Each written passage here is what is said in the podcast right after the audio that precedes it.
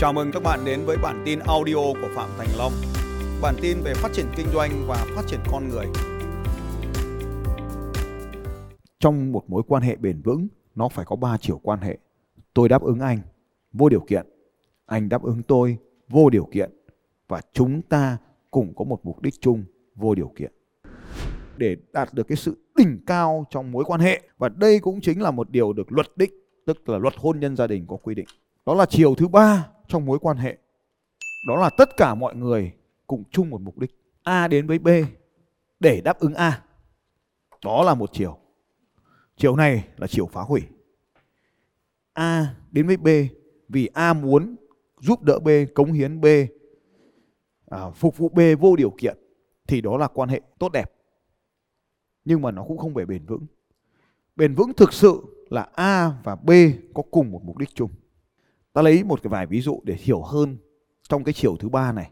Một mối quan hệ bền vững chỉ khi nó phát sinh cái chiều quan hệ thứ ba là hai người hoặc tất cả các bên cùng một mục đích. Tôi hợp tác với anh bởi vì tôi thấy hạnh phúc khi được giúp đỡ anh.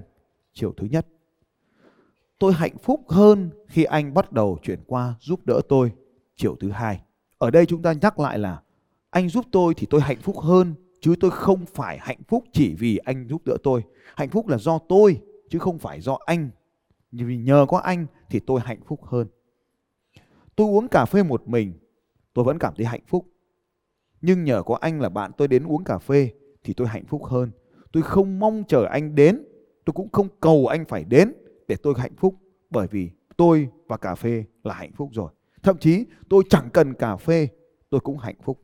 Cho nên trong khoảnh khắc này mọi thứ đang xảy đến với chúng ta là vì nó cần phải xảy ra. Nên nếu trong một mối quan hệ, chúng ta nhìn thấy một trong hai bên đang có một thứ quan hệ bên ngoài, thì ta hiểu rằng bên cạnh những cái quan điểm về pháp luật pháp luật quy định như thế này, người mà đang có vợ, có chồng, sống chung với người khác như vợ chồng, thì sẽ có hình phạt. Hình phạt này có thể là hành chính. Nếu tái phạm trong giai đoạn hành chính thì có thể bị xử lý hình sự, có thể bị giam tù. Thì đấy là quy định của pháp luật.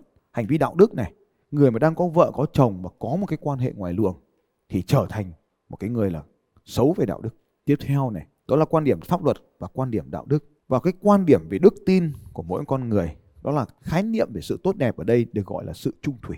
Tôi vốn là một người, lúc ấy tôi nói, tôi là một người trung thành. Tôi vốn là một người trung thành, hoặc cũng có thể coi tôi là một người cổ hủ. Trung thành hoặc là cổ hủ tôi trung thành với những ước tin riêng của mình. Tôi trung thành với những người thầy riêng của mình. Tôi trung thành với những khái niệm riêng của mình. Và tôi trung thành với những công ty đã từng giúp đỡ tôi trong quá khứ. Nên bây giờ bảo đổi tôi đổi đối tác. Nó khó cho tôi rất là nhiều. Nhưng mà thực ra cái chuyện đổi đối tác hay không đổi đối tác nó chẳng ảnh hưởng đến cuộc đời của tôi hết. Nhưng mà nó làm cho tôi không vui ở bên trong nên tôi không chọn làm. Để tôi nói cái chuyện là ông Blessinger về Việt Nam. Tôi rất yêu quý ông ấy. Nhưng mà ông ấy về Việt Nam thông qua một đối tác khác không phải là đối tác cũ ngày xưa mà tôi tôi biết đến ông ấy. Cho nên là tôi không xuất hiện ở trong cái sự kiện của ông ấy. Chứ không phải là vì à, sự kiện ấy toàn học trò, nhưng mà không phải đâu. Là vì tôi trung thành với cả ông ấy, và tôi trung thành ở cái đất nước này, tôi trung thành ông ấy, và tôi trung thành với cả cái công ty mà mang ông ấy về Việt Nam thời điểm đầu tiên. Nên khi ông ấy không còn hợp tác, cái chuyện ông không hợp tác là chuyện của ông ấy thôi. Nhưng mà ông ấy không hợp tác với cái đối tác Việt Nam nữa, thì khi ông xuất hiện ở Việt Nam, thì tôi không xuất hiện với ông ấy. Vì tôi trung thành với cái công ty ngày xưa mang ông về Việt Nam. Thế còn khi tôi sang Singapore, sang Malaysia, sang Mỹ tôi gặp ông ấy thì lại chuyện bình thường. Bởi vì ở trong cái vùng territory, trong cái vùng đất đó thì thì không có cái sự ảnh hưởng của cái công ty Việt Nam. Cho nên tôi vẫn gặp ông ấy. Nhưng mà ở Việt Nam thì đấy cũng là cái nhạy cảm của riêng của tôi. Tôi trung thành với công ty kia. Cái công ty đầu tiên mang ông ấy về Việt Nam. Công ty mà 10 năm trước mang ông ấy về Việt Nam. Thì tất nhiên là giữa các bên thì hợp đồng nó thôi rồi. Tức là cái hợp đồng hợp tác nó không còn nữa thì ông ấy hợp tác với công ty khác. Nhưng mà đấy cũng là cái sự trung thành. Hay là ví dụ như ông Brian Tracy ngày xưa khi ông về Việt Nam thì thông qua một công ty đối tác ở Việt Nam, thì cái người mà đã mời tôi đến cái sự kiện nó rất trân trọng tôi mời tôi đến. Cho nên bây giờ mà Brian Tracy về Việt Nam thông qua một đối tác khác, có thể hình như ông về đấy, thì không như tôi cũng không, tôi cũng không tham gia. Thì đấy là cái sự trung thành riêng quá của tôi.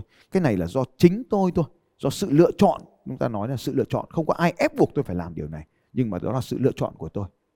Thì cái sự lựa chọn trung thành của tôi thể hiện cái tính chính trực của tôi.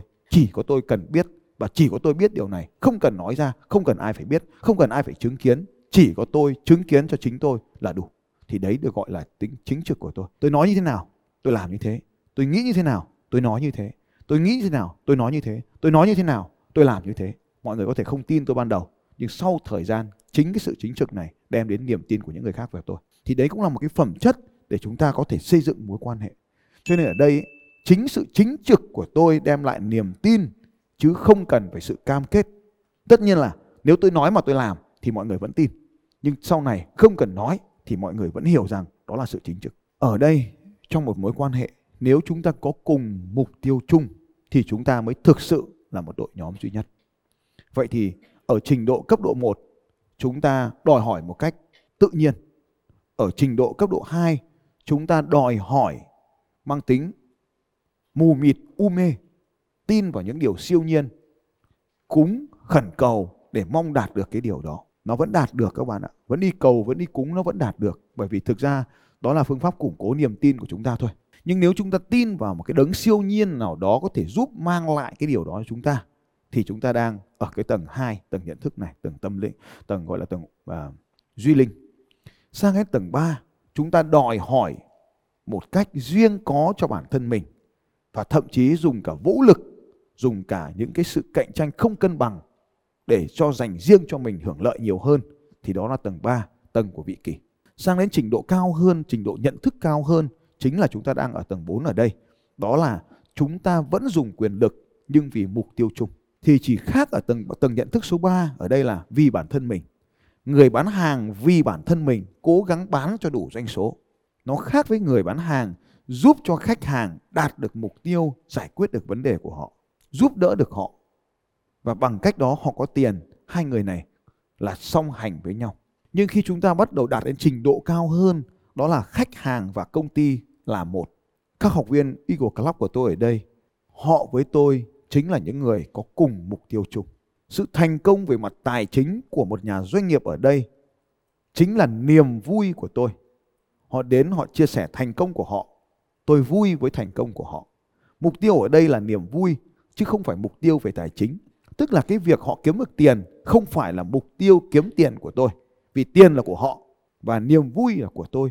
Nhưng họ đến để chia sẻ thành công. Chúng tôi cùng một mục tiêu đó là sự thành công niềm vui của một ông thầy đứng ở vạch đích đón chào những vận động viên về đích.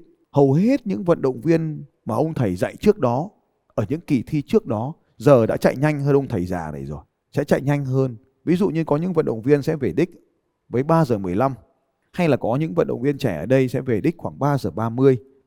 Một số bạn vận động viên nữ trẻ ở đây sẽ về với 3 giờ 50, 3 giờ 55 một vài người nhẹ cân hơn tôi sẽ về đích ở khoảng 4 giờ, 4 giờ 10. Nhưng tôi sẽ dự kiến về 4 giờ 30. Tức là những người sau 4 giờ 30, 4 giờ 35, 5 giờ sẽ được tôi đón. Cho nên có một số người sẽ cố tình chạy chậm phải không? Không, không đón bọn cố tình đâu. Và niềm vui của tôi đón cho những người này ở những huy chương đầu tiên. Rồi ngày mai ở những giải tiếp theo họ lại vượt nhanh hơn tôi. Và dần dần số vận động viên giành được huy chương càng ngày càng nhiều số vận động viên chạy nhanh hơn ông già này càng ngày càng nhiều. Nhưng trên đường đua, đó không phải là sự cạnh tranh, mà đó là sự động viên. Sẽ có những vận động viên trẻ thiếu kinh nghiệm trên đường đua. Anh ta chợt dừng lại trên đường và gặp ông già này vượt tới, nói nào tiến lên, bước tiếp đi chàng trai trẻ. Và thế là họ tiếp tục về đích. Trên cuộc đời cũng vậy. Sự thành công về mặt tài chính trong kinh doanh. Có thể ngày hôm nay tôi đang giàu hơn ai đó ngồi trong hội trường này nhưng rồi đến lượt các bạn trẻ hơn khỏe hơn thông minh hơn sẽ tiếp nhận tất cả những gì từ ông già này để rồi các bạn lại vươn lên nhanh hơn có thể 5 năm có thể 6 năm các bạn sẽ trở nên thành công hơn về tài chính so với ông già này. Để rồi khi quay trở lại đây, tôi không ghen tức với nó, bạn cũng chẳng xấu hổ vì nó, mà chúng ta đều tự hào về thành tích của nhau. Ví dụ như người đàn ông này, tôi nói, không chân còn chạy được, bạn vẫn còn vẫn còn hai khúc loằng khoằng thế kia, chạy đi. Và thế là, đây là lần đầu tiên anh ta tham gia vào giải chạy đấy các bạn. Và anh ta vẫn hoàn thành được huy chương của chính mình sẽ nhiều những cái sự kiện như vậy sẽ chúng ta sẽ nhiều lần như vậy. Các bạn sẽ lần lượt vượt tôi và tôi sẽ tiếp tục ở lại phía sau lưng. Nhưng không vì thế mà chúng ta chúng ta ghen tức với nhau mà vì chúng ta cùng một mục đích đó là làm cho cuộc đời này trở nên tốt đẹp hơn. Cùng một mục đích, tôi dạy bạn kiến thức để lấy tiền của bạn. Chuyện này là quan hệ hai chiều. Bạn muốn thành công cho nên bạn trả tiền cho tôi đây là quan hệ hai chiều. Nhưng khi chúng ta đạt đến trình độ cao hơn của mối quan hệ bền vững này, tôi và bạn cùng làm cho cuộc đời này trở nên tốt đẹp hơn. Cho nên kinh doanh với phạm thành long hay học kinh doanh từ phạm thành long sẽ không phải là học chiêu trò, càng bớt chiêu trò, càng thành công và có ý nghĩa hơn. Tất nhiên là khi bạn bắt đầu học với tôi, có thể những thói quen cũ, những chiêu trò cũ, ta hay gọi là tip and trick, cũ có thể xuất hiện nhưng khi bạn học với tôi bạn sẽ chợt nhận ra rằng tốc độ kinh doanh sẽ bị giảm lại bởi vì không có tip and trick một số người không thể đi theo con đường này nên tiếp tục quay về con đường cũ hay thậm chí đi học những môn tà đạo trong kinh doanh để vươn lên và phát triển. Bạn có thể nhanh hơn trong môn trò chơi kiếm tiền, nhưng ở cuối đích cuộc đời này, chúng ta mới sẽ lại gặp lại nhau. Kinh doanh có tiền, rất đúng. Nhưng điều thứ hai, kinh doanh phải có niềm vui. Và niềm vui phải đến từ bên trong và giúp chúng ta vui hơn. Điều thứ ba, kinh doanh phải có ý nghĩa. Tính có ý nghĩa làm cho chúng ta trong cộng đồng này khác biệt với đa phần còn lại. Bạn sẽ thấy có những nhiều doanh nhân chúng ta gọi là những doanh nhân thành công và chúng ta cũng có thể có những doanh nhân giàu có ngã ngựa bởi vì thiếu cái tính số 3, tính có ý nghĩa. Tính có ý nghĩa ở đây chính là sơ đồ ba tam giác này. Đó là bạn phải đáp ứng được khách hàng của mình. Đừng bao giờ lừa dối bất kỳ điều gì khách hàng. Bất kỳ điều gì, kể cả chất lượng, sản phẩm, giá cả, dịch vụ khách hàng. Không lừa dối bất kỳ điều gì. Trong mối quan hệ cũng vậy, không lừa dối bất kỳ điều gì. Trong cha con cũng vậy, không lừa con bất kỳ điều gì. Trong bố mẹ anh em cũng vậy, không bao giờ lừa bất kỳ điều gì. Đáp ứng nhưng không lừa dối. Nhưng ở đây là nếu ta và khách hàng, công ty và khách hàng cùng một mục đích thì lúc này quan hệ sẽ trở nên bền vững hơn rất nhiều. Tôi giúp đỡ các bạn ngày hôm nay làm kinh doanh không chỉ giúp các bạn mà còn giúp đỡ khách hàng của các bạn có những sản phẩm tốt hơn, đáp ứng nhu cầu của họ nhiều hơn. Tôi giúp đỡ doanh nghiệp của các bạn không chỉ là doanh nghiệp mà còn giúp đỡ nhân viên của các bạn có cuộc sống hạnh phúc hơn. Vì thế trong chương trình này, rất nhiều các bạn mang nhân viên của mình đến đây. Tôi không cổ suý cho phong trào bỏ việc, nhưng tôi ủng hộ việc bỏ việc. Bởi vì nếu như doanh nghiệp của bạn không giỏi, không đáp ứng được họ tốt, hãy để cho họ đi để họ có cuộc sống tốt hơn. Nên mang đến hạnh phúc cho họ. Vậy thì để giữ được nhân tài, bạn phải trở nên tốt hơn. Có vậy thôi. Trong quan hệ ba chiều này, chúng ta làm cho nhau tốt, đó là chiều A và chiều B. Nhưng chúng ta làm cho cuộc sống này trở nên tốt đẹp, chúng ta chung một mục đích.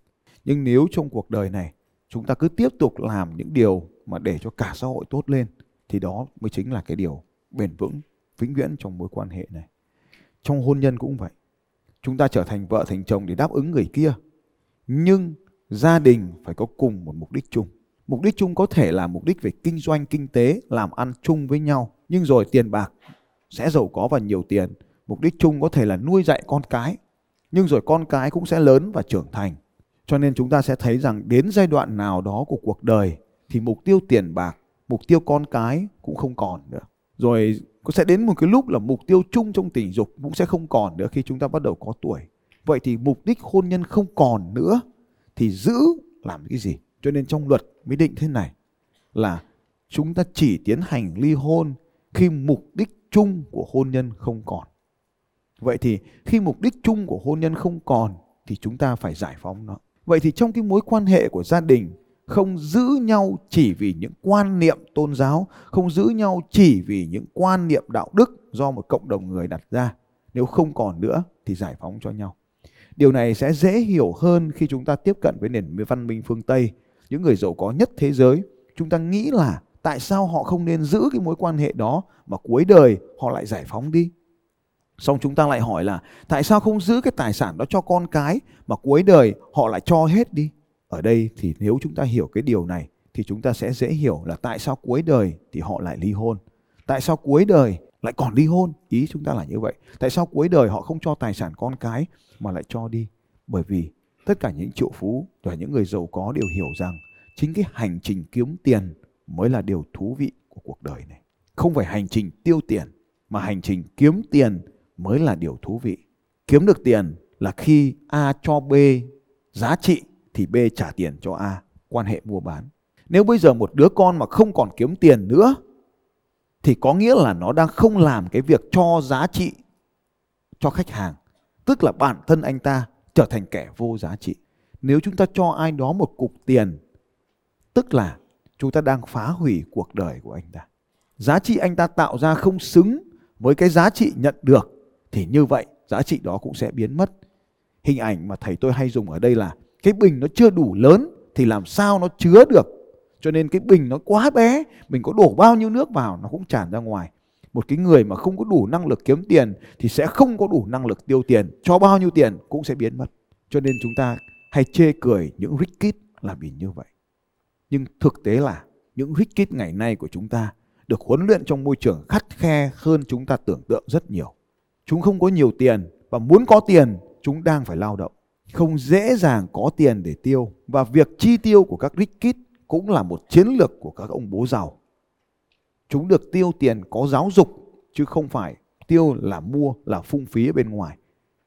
Cho nên ở đây có một số anh chị giàu nhanh quá.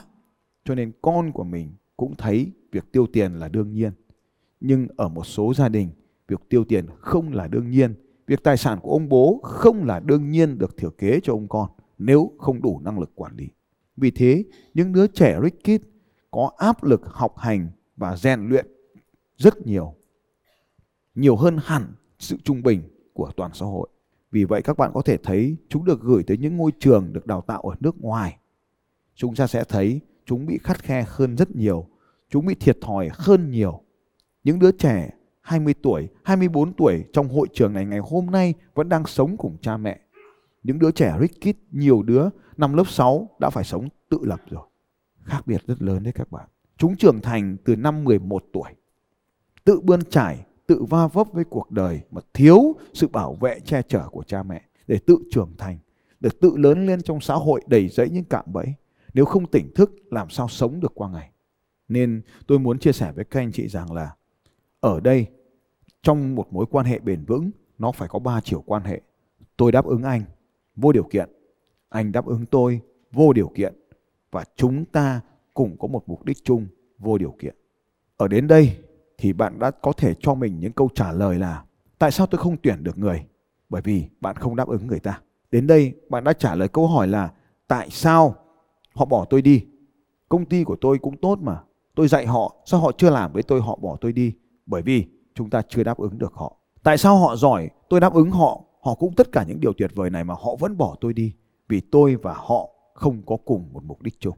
Điều tiếp theo trong mối quan hệ chúng ta cũng hỏi, sao tôi yêu anh ta mà anh ta không yêu tôi? Bởi vì cái thứ, cái cách thức mà ta đáp ứng anh ta không phải là thứ anh ta mong đợi. Tại sao anh ta có vợ cưới tôi về rồi anh ta lại ngoại tình có bạn gái? Bởi vì ngày xưa chúng ta đáp ứng được anh ta, giờ thì chúng ta không còn đủ lớn, đủ mạnh để đáp ứng nữa. Vạn vật đổi rời, nhu cầu con người là thay đổi theo thời gian, chỉ có ta không thay đổi theo thời gian nên ta phải chấp nhận đào thải. Chúng ta thường bắt lỗi người kia là không trung thành, chúng ta thường bắt lỗi người kia là không trung thủy. Nhưng hãy xem lại bản thân mình, mình có còn là cô gái của 20 năm về trước hay không? Tham lam, ích kỷ. Chúng ta cố gắng giữ cái người đàn ông, người phụ nữ của mình khi mình không đáp ứng, nhưng cố giữ ở đấy. Chúng ta đang tàn phá cuộc đời của họ bởi chính sự tham lam và ích kỷ của mình. Luật cho phép chúng ta được ly hôn, nhưng chúng ta dùng những phương pháp thao túng tâm lý, vô đạo đức, không trung thủy, ngoại tình với những khái niệm như vậy để cố ràng buộc người vợ, người chồng của mình khi không còn đáp ứng. Đó chính là cách chúng ta đang hủy hoại cuộc đời, lấy mất giá trị cuộc đời. Cho nên tôi thường khuyên mọi người rằng nếu bạn còn chung sống với người đó thì hãy sống thật tốt, đáp ứng thật tốt người đó. Còn nếu như bạn còn thêm một lời ca thán nào nữa thì có thể một chú chim sẽ đến và cắp mất vợ, mất chồng của bạn đi đấy. Cho nên là sống thì đừng ca thán. Đừng lấy lý do con cái, đừng lấy lý do cha mẹ.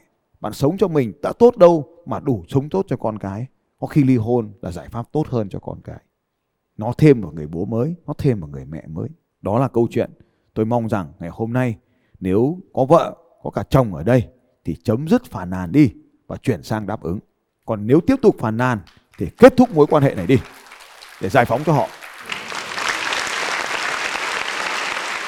Chúc mừng bạn đã xem hết video cùng với Phạm Thành Long.